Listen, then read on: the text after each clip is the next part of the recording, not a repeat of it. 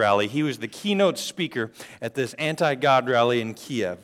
And uh, for an hour, he just laid into Christianity and, and told all of these reasons why Christianity couldn't possibly be true. And he was mean and, and vulgar and ruthless. And, and he was also very intelligent. But over the course of the hour, you could just see the audience deflating and becoming more and more discouraged. Just A lot of the people that were there were, were people of faith, but, but he spoke and he spoke and he was vigorous. At the end of the hour, questions arose, hoping that people would ask questions about why their faith wasn't true and, and maybe denounce Christianity at the end of this meeting. But the first person that asked permission to speak was an old priest. And instead of facing Bukharin, he turned around and faced the audience and he gave the famous Easter greeting. He said, He is risen. And immediately the audience rose to their feet and said, He is risen indeed. There are a lot of people and a lot of institutions and a lot of things over the years that have sought to come between you and your faith in Jesus Christ. And there are a lot of things that are going to try to come between you and your faith in Jesus Christ. But the reality is, none of them can succeed because Jesus is risen. Now, you can let them. But Jesus is still risen from the dead, and your faith in Jesus is secure because he is not dead. If you're a guest here today, we want to welcome you. We are excited about the privilege that we have to worship the risen Savior. We are excited about this celebration that we have today. How many of you feel like this is a celebration this morning? I feel like this is a celebration. Let me tell you what we're celebrating. We're celebrating the fact that Jesus is alive. All right, we're celebrating the fact that the one who we serve, the one with whom our trust is placed, is not dead. He is now and for all eternity seated at the right hand of the throne of God. This is a celebration, and we are so glad that you were a part of that. Hey, in your bulletin, there's a fill in the blank sermon outline, and uh, now would be a good time for you to grab that. That's going to help you uh, take down some key concepts, get some notes down from my sermon. This past month, throughout the month of March, we were talking about the miracles of Jesus and the things that we learn from Jesus' miracles, and there's this one idea that we keep coming back to. There's one idea that we keep coming back to, and it's this a miracle is always about more than the action we see. Miracle is always about more than the action we see. I'm going to go back to the Old Testament to illustrate my point for you, okay? Um, Moses is out walking around with some sheep on the side of a mountain, and he sees a bush that is on fire, uh, but it's not burning up, it's not being consumed. How many of you think that's a miracle? It's not a trick question. I just like audience participation. Okay? Uh, that's a miracle. It's a biblical miracle, but it's about more than God saying, hey, look at this cool thing I can do. That's not what God's after. He was getting Moses' attention there, but it was about more than a burning bush. That was about God saying, Moses, I want you to rescue my people from slavery in Egypt. I want you to get them out of there and take them to a land that I've promised. This was always, a miracle is always about more than the action we see. You know, Jesus healed a lot of people during his earthly ministry. He really did. He healed the crippled, he healed the deaf, he healed the blind, the mute, the leper, the sick, even the dead. And it was always about more than the action we saw. You see, Jesus healed people physically to prove that he could heal people spiritually. Jesus healed people physically to prove that he could heal people spiritually. Let me show you what this looks like. In the Gospel of Mark, chapter 2, um, there is a crippled man who comes to see Jesus, and four of his friends lower him through the roof because they can't get through the crowd. And when Jesus sees them, Jesus heals the crippled man. But before he allows the man to walk, what does he say? He says, My child, your sins are forgiven you. Jesus heals us physically to prove that he can heal spiritually. Today, I want to look at one more miracle to study. Uh, we're going to look at the resurrection of Jesus from the dead, and we're going to look at what that means for us today. This is my favorite miracle, by the way. Um, so, if you would open up your Bibles to John chapter 20, we're going to start in verse 1, or if you'd prefer, I'll have all the text up here on the screen for you in the New Living Translation. So, here we go. Early on Sunday morning, while it was still dark, Mary Magdalene came to the tomb and found that the stone had been rolled away from the entrance. She ran and found Simon Peter and the other disciple, the one whom Jesus loved, and she said, They've taken the Lord's body out of the tomb, and we don't know where they put him. I'm going to skip ahead to verse 11 now. Mary was standing outside the tomb crying, and as she wept, she stooped and looked in, and she saw two white robed angels, one sitting at the head and the other at the foot of the place where the body of Jesus had been lying. Dear woman, why are you crying? The angels asked her. Because they've taken away my Lord, she replied, I don't know where they put him. She turned to leave, and she saw someone standing there, and it was Jesus, but she didn't recognize him yet. Dear woman, why are you crying? Jesus asked her, Who are you looking for? She thought it was a gardener, and so she said, Sir, if you've taken him away, please tell me where you put him, and I will go get him. Mary, Mary, Jesus said. She turned to him and she cried out, she said, Rabboni, which means good teacher. Don't cling to me, Jesus said for I haven't yet ascended to the Father. But go and find my brothers and tell them I'm ascending to my Father and your Father and to my God and to your God. And Mary found the disciples and she told them, I've seen the Lord. And she gave them Jesus' message Jesus is risen. Question I want to ask you today is so what? You've all heard that Jesus is risen from the dead. You know that when you came to church today, you'd hear a sermon about the resurrected Jesus. The question I want to ask is what difference does it make in your life today? I want to tell you what it means. I want to tell you the difference that the resurrection makes. I want to tell you the difference that it can make in your life by looking at the difference that the resurrection of Jesus made in the lives of three people who saw Jesus after his resurrection. And I want to start with Mary Magdalene. So it's early on Sunday morning. Mary's headed to the tomb where Jesus is buried, and her goal is simple. She's going to prepare Jesus' body to decay well. That's her goal right? She thinks that she's dealing with a dead man.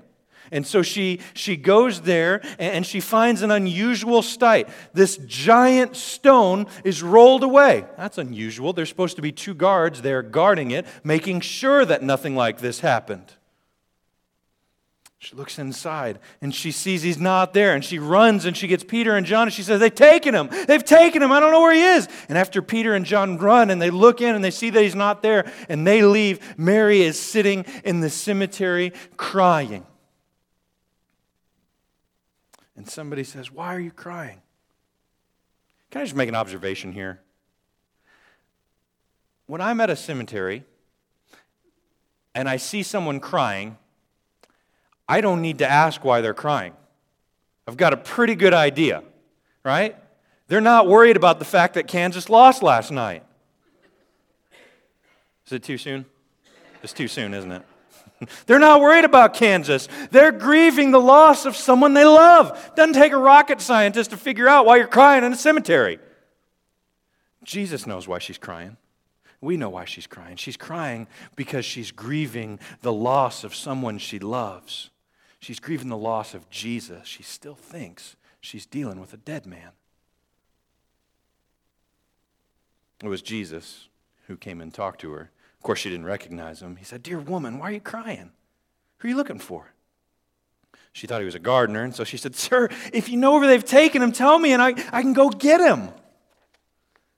And all he had to do was say, Mary. And she turned around and she cried out in, in joy. She said, Rabboni, which means good teacher or dear teacher. Don't cling to me, Jesus said. I haven't yet ascended to the Father, but go and find my brothers and tell them I'm ascending to my Father and your Father and my God and to your God. And then Mary went and she found him and she told him. See, Mary was sitting there in the cemetery grieving because she thought she was dealing with a dead man. And Jesus brought hope to her on that day. It's what Jesus can do for us. Jesus can bring hope to those who grieve. Jesus can bring hope to those who grieve. Now, let's be, let's be real. Let's be honest together this morning, okay? Uh, is he going to bring your loved ones back to life? Probably not. Probably not, okay? Uh, but there's something better than that. There's a hope that extends past this life. And that's a relief to me. I don't know if that's a relief to you, but that's a relief to me to have a hope that extends past this life. Here's why because uh, one day I will not be alive. So I'm going to I'm to do this. I'm going to be a Debbie Downer on your Easter this morning. Raise your hand if you're going to die one day. Enjoy your Easter. Let's close with a word of prayer. I'm just kidding. yeah, we're all going to die one day. Death is a reality for each of us. Here's the difference that Jesus makes when it comes to death He gives us a hope that's greater than life, because life will fail me. I hope. I hope it's going to be a few years down the line, but life is going to fail me. The resurrected Jesus will not. There's nothing wrong with enjoying life. But if all my hope and all my happiness and all my joy is tied up in my life, well, guess what? One day, I'm not going to have my life anymore. Jesus gives us a hope that extends past this life. Here's what it looks like. Earlier in his ministry, Jesus got word that a good friend of his was dying. Later on, that he died. Of course, his friend's name is Lazarus. And by the time that Jesus gets there, Lazarus is good and dead. Right? He's been dead for four days. And when he gets there, everybody's grieving and crying. In fact, Jesus has had a little bit of time grieving. And when he gets there, he has this conversation with Lazarus' sister, Martha. And Martha says, Lord, if only you had been here. If only you had been here, my brother wouldn't have died. But even now, I know that God will do whatever you ask. Jesus told her, Your brother will rise again. Yeah, Martha said, Yeah, yeah, I get it. I know, I know, no. He'll rise when everyone else rises at the last day. Now, if the story ended there, that's not bad. That's not bad, right? That's a hope that extends past this life. Good. I'm glad for that. But Jesus takes Martha's statement and he builds on it. Jesus told her, I am the resurrection, and the life. Anybody who believes in me will live even after dying, and everyone who lives in me and believes in me will never, ever die. Do you believe this, Martha? See, Martha thought, Martha didn't do too bad. Martha thought that if Jesus had been there, her brother would be okay. Jesus says, No, because I exist, your brother will be okay. See, too often we do this. We get into a hard spot. We get into a jam. We get into a tricky situation and we say, Jesus, I just need you to show up right now. Jesus, I, I need you. Can you please just show up right now? Guess what? He already showed up. He already showed up. All we have to do is put our hope and our trust in Him. And then, even though our bodies will die, we will live. This is the promise that all who belong to Christ cling to that Jesus is the resurrection and the life, and that the one who believes in him will live even though their bodies die. This is a hope more powerful than life. This is a hope more powerful than death. This is hope in the creator of life and the redeemer of death. Are we going to die one day? Yeah. Yeah, we are. But my hope isn't found in what happens here. My hope isn't found in what happens here or there. My hope isn't in what I can accomplish or, or what I can earn or how well people think of me. My hope isn't found in what I can accomplish or what can happen here. My hope is found in Jesus, who is right now and for all eternity seated at the right hand of the throne of God. My hope is in Jesus, who will never fail me. Jesus brings hope to those who grieve, as long as your hope is in Him. As long as your hope is in Him. I want to pick back up in verse 19. We're going to go to a secret room, a locked door. That Sunday evening, the disciples were meeting behind locked doors because they were afraid of the Jewish leaders. Suddenly, Jewish was, Jesus was standing there among them. Peace be with you, he said. As he spoke, he showed them the wounds in his hand and in his side, and they were filled with joy when they saw the Lord. Again, he said, Peace be with you, as the Father has sent me, so I send you. Then he breathed on them, and he said, Receive the Holy Spirit. I'll ask you a question. Remember, remember I like participation, so feel free to, to answer this question. Disciples, they're sitting in this upper room with the locked doors. What do you think they're feeling at that moment? What I hear? Scared. I heard some fear over here. Yeah, I, my friend Lauren thought they were scared too. Right? They were fearful. Well, why are they scared? Well, because the rabbi that they've been following for three years was just very publicly, very horrifically executed. And they're going, We've been following this guy around for three years. And the question that's on all of their minds is Am I next? They were afraid of so many things. They were afraid. Am I next? Am I going to be drugged from this room and nailed to a cross? Am I going to be called to explain why I follow Jesus? Am I going to be called a religious nutcase? Am I going to be made fun of? Am I going to have to stand opposed to what my friends think? Am I going to have to change my life? Am I going to make mistakes when I teach? Am I going to make mistakes as I lead? Am I going to be a good enough parent? Am I going to be a good enough husband, a good enough wife? Am I going to get better? Am I always going to feel this way? Am I always going to be lonely? Am I going to die? Am I living up to my potential? Am I going to find purpose? The disciples were afraid. The disciples were afraid that day behind locked doors. But they aren't the only ones that are afraid sometimes. Sometimes I'm afraid too. And I think sometimes you're afraid. But then Jesus walks into the room. But then Jesus walks into the room. Suddenly, Jesus was standing there among them and he said, Peace be with you. I want you to look at how the disciples responded. They were filled with joy when they saw the Lord. What was that? What was that emotion they were feeling just a, few minutes ago? What was that called? Uh, so, fear. That's what it was. It was called fear. They were they were afraid. They were filled with fear. Now look at this. They were filled with joy when they saw the Lord. Now we got blue at the top, and we got blue at the bottom. I want to show you what the black part doesn't say. Because here's what, it, here's what it doesn't say in that black text in the middle Jesus doesn't walk in and he doesn't say, Hey guys, heard you've been having a spot of trouble, afraid of the religious leaders, afraid of the Romans.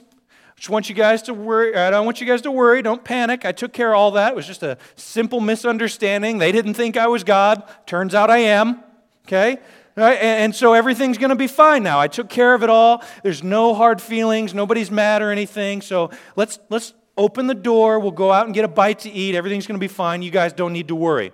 Does anybody see that there in the black text? You know why you don't see that? Because it doesn't say that. Jesus didn't take away their problems. You came in here this morning with some problems, and I'm sorry to tell you, you're probably going to leave with some problems. Those things you fear are still going to be there. He didn't say that to the disciples, and He doesn't say that to us either. The truth is, following Jesus is often harder than not following Jesus. But I guarantee it's worth it. So let me walk through those questions again with you, right? Am I going to be called to explain why I follow Jesus? I sure hope so. Am I going to be called a religious nutcase? Probably. Am I going to be made fun of? Yes, weekly by you. Am I going to have to stand opposed to what my friends think? Sometimes. Am I going to have to change my life? Daily. Am I going to make mistakes when I teach? Absolutely. Am I going to make mistakes as I lead? Yep. Am I going to be a good enough parent? I'm going to work as hard as I can at it. Am I going to be a good enough husband? I'm going to spend my whole life trying. Am I going to die? Am I going to die? Just the body, not the spirit. Am I going to find purpose? I already have one. Jesus said, As the Father has sent me, so I am sending you. My purpose in life my purpose in life is to tell people about the hope that I have in Jesus. Guess what? I've spent a lot of time and a lot of energy looking for hope in places that don't have any. And I found it in Jesus, and my purpose in life is to tell people about the hope that I have in Him. As the Father has sent Jesus, so Jesus is sending me. I have a purpose, and I think you can have one too. So, what difference does the resurrected Jesus make in your life? He brings hope to those who grieve, He brings hope to the fearful, and one more thing He brings hope to the doubter. He brings hope to the doubter. me pick back up in verse 24. Now, Thomas, he was known as Didymus. He's one of the twelve. He wasn't with the disciples when Jesus came, so the other disciples told him, You're never going to believe what happened. We've seen the Lord. And Thomas said, Unless I see the nail marks in his hands and put my fingers where the nails were and put my hand into his side, I'm not going to believe that. Well, a week later, his disciples were in the house again, and Thomas was with them, though the doors are still locked. Notice, Jesus doesn't take away all their problems. It's a week after Jesus' resurrection, and the door's still locked because they're still afraid of the religious leaders, but now there's a difference. They're filled with joy because their hope isn't in their life, their hope is in Jesus. Door's still locked. Jesus came and stood among them and said, Peace be with you. Then he said to Thomas, Put your fingers here. See my hands. Reach out and put it into my side. Stop doubting and believe. And Thomas said to him, My Lord and my God. In other words, it's you. I do believe. You know, Thomas brought a lot of doubts to the table. He brought a lot of doubts to the table. How could Jesus be alive? I'm, I'm not going to believe that until I see it. How could Jesus possibly be alive? Everybody knows what happens when you die. You stay dead. Can't believe that. Some of us have doubts too. Like Thomas, we wonder, how could Jesus be alive? How could I know if that's true? We wonder, does Christianity really even make sense? I get it. Those are difficult questions to work through. And I know some of you feel the weight of those questions on your shoulders very squarely right now. We want to help you with that. So, over the next six weeks, we're going to be doing a new sermon series. It's called Room for Doubt. It's going to be all about answering the tough questions that we have in faith. All right, we're going to answer questions like uh, if God is good, how come there's so much pain and tragedy in the world? Maybe you've wondered that before. I have. If God is love, why does He allow people to go to hell? I don't like that. Maybe you've wondered that before. I have. If, if God, how, I'm sorry, how do we know that the Bible is true? Maybe you've wondered that. I have. Can we really say that Jesus is the only way? That seems a little intolerant. Maybe you've wondered that. I have. If you have doubts, I want to encourage you to join us over the next six weeks as we face doubt together. I encourage you to face that with us, right? You can be content with your doubt, or you can search for truth. And we want to search for truth with you. You know, there's this one other doubt that a lot of people have. It goes like this Am I good enough for God? I've done a lot of bad things, and I think if God knows about them, He's not going to be interested in somebody like me. He'll be interested in better people, He'll be interested in church people who are already pretty good. Am I good enough for God? Well, the Bible gives a pretty clear answer to that question. The answer is no. No, you're not good enough for God. But Jesus is. But Jesus is. See, there's that verse in the Bible that we all know. It goes like this For God so loved the world that he gave his one and only Son, that whoever believes in him will not perish but have everlasting life. Let me tell you what that verse means. It means that God knew that none of us were good enough, so He sent the only one who was good enough to make all of us good enough. And it starts with believing that the resurrection of Jesus can make a difference in your life. And the resurrection does make a difference in your life. If you're grieving, the resurrection gives hope. If you're fearful, the resurrection gives hope. If you have doubts, the resurrection gives hope. It makes a difference in your life today just as much as it did 2,000 years ago. So there's this book called Experiencing the Resurrection by Henry Blackaby tells the story of an African Muslim man who became a Christian. And after he did, his friends said, Why'd you become a Christian? That's a terrible idea. Do you know where we live? You can be killed for that. And the man said, Well, it's like this. Suppose we're going down the road, and suddenly the road forks in two directions, and you didn't know which way to go. But conveniently, there at the fork are two men. One of them's dead, and one of them's alive. Which one are you going to ask? That's the difference that Jesus makes. He's alive. I'm going to put my trust in somebody. I'm going to put my trust in somebody who's alive, like Jesus. And that's what we're here to celebrate today, church. That Christ is risen. And that we can confidently say, He is risen indeed. It makes all the difference in our lives today. I want to close my sermon just a little bit differently today. If you're a regular around here, you know that uh, we do something that I'm really passionate about. We like to celebrate. Right? We like to celebrate things. And so, whenever somebody uh, becomes a member of Mount Tabor Christian Church, what do we do? We give them a standing ovation. And, and whenever somebody is baptized at Mount Tabor Christian Church, what do we do? We give him a standing ovation. Well, today I want to do something a little bit differently. I want to give Jesus that standing ovation. So if you would, rise to your feet, okay?